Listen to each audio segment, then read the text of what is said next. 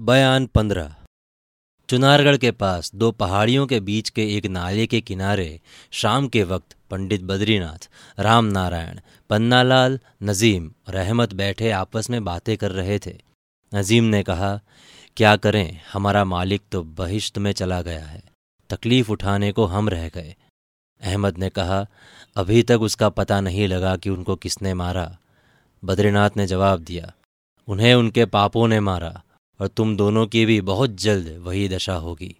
कहने के लिए तो तुम लोग अय्यार कहलाते हो, मगर बेईमान और हरामखोर पूरे दर्जे के हो, उसमें कोई शक नहीं। नजीम ने कहा, क्या हम लोग बेईमान हैं? बद्रीनाथ ने जवाब दिया, ज़रूर, इसमें भी कुछ कहना है।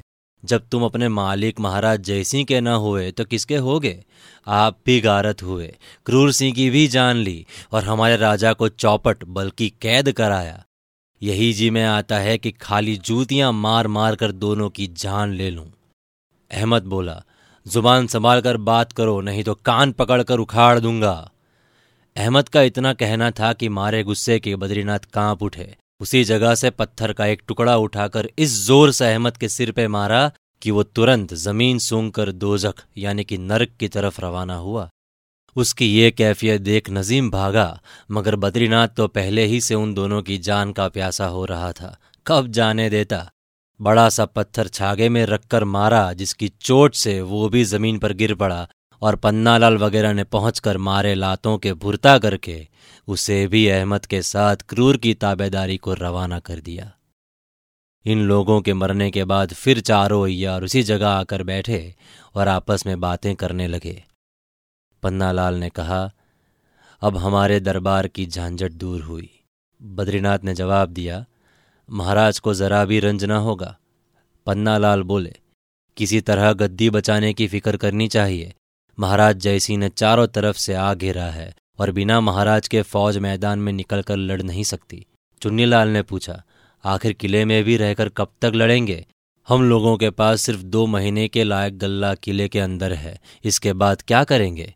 रामलाल बोले कि ये भी मौका न मिला कि कुछ गल्ला बटोर कर रख लेते। बद्रीनाथ बोले, एक बात है, किसी तरह महाराज जयसिंह को उनके लश्कर से उड़ाना चाहिए। अगर वो हम लोगों की कैद में आ जाए तो मैदान में निकलकर उनकी फौज को भगाना मुश्किल न होगा। पन्नालाल ने कहा, ज़रूर, ऐसा करना चाहिए। जिसका नमक खाया, उसके साथ जान देना हम लोगों का धर्म है। फिर रामलाल बोले हमारे राजा ने भी तो बेईमानी पर कमर बांधी है। बेचारे कुंवर वीरेंद्र सिंह का क्या दोष है? चुन्नीलाल ने जवाब दिया, चाहे जो हो, मगर हम लोगों को मालिक का साथ देना ज़रूरी है। बद्रीनाथ ने कहा, नजीम और अहमद, यही दोनों हमारे राजा पर क्रूर ग्रह थे, सो निकल गए। अब की दफ़ा ज़रूर दोनों राजाओं में सुलह कराऊँगा, तब वीरेंद्र सिंह की चौबदारी नसीब होगी। वाह, क्या जवा मर्द और हुनहार कुमार है। पन्ना लाल बोले अब रात भी बहुत हुई।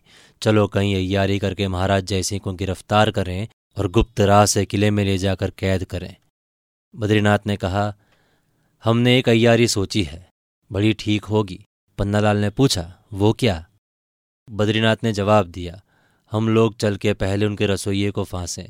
मैं उनकी शक्ल बनाकर रसोई बनाऊँ और तुम लोग रसोई करके खिदमतकारों को फांस कर उनकी शक्ल बनाकर हमारे साथ काम करो। मैं खाने की चीज़ों में बेहोशी की दवा मिलाकर महाराज को और बाद में उन लोगों को भी खिलाऊँगा जो उनके पहरे पर होंगे। बस फिर हो गया। पन्नालाल ने कहा, अच्छी बात है। तुम रसोइये बनो, क्योंकि ब्राह्मण हो।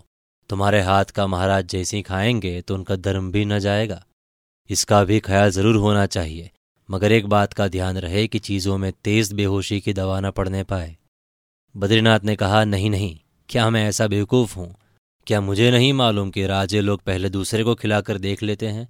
ऐसी नरम दवा डालूँगा कि खाने के दो घंटे बाद तक बिल्कुल न मालूम पड़े कि हमने बेहोशी की दवा मिली हुई चीज़ें खाई हैं। रामनारायण ने कहा, बस, ये राय पक्की हो गई। अब यहाँ से उठो।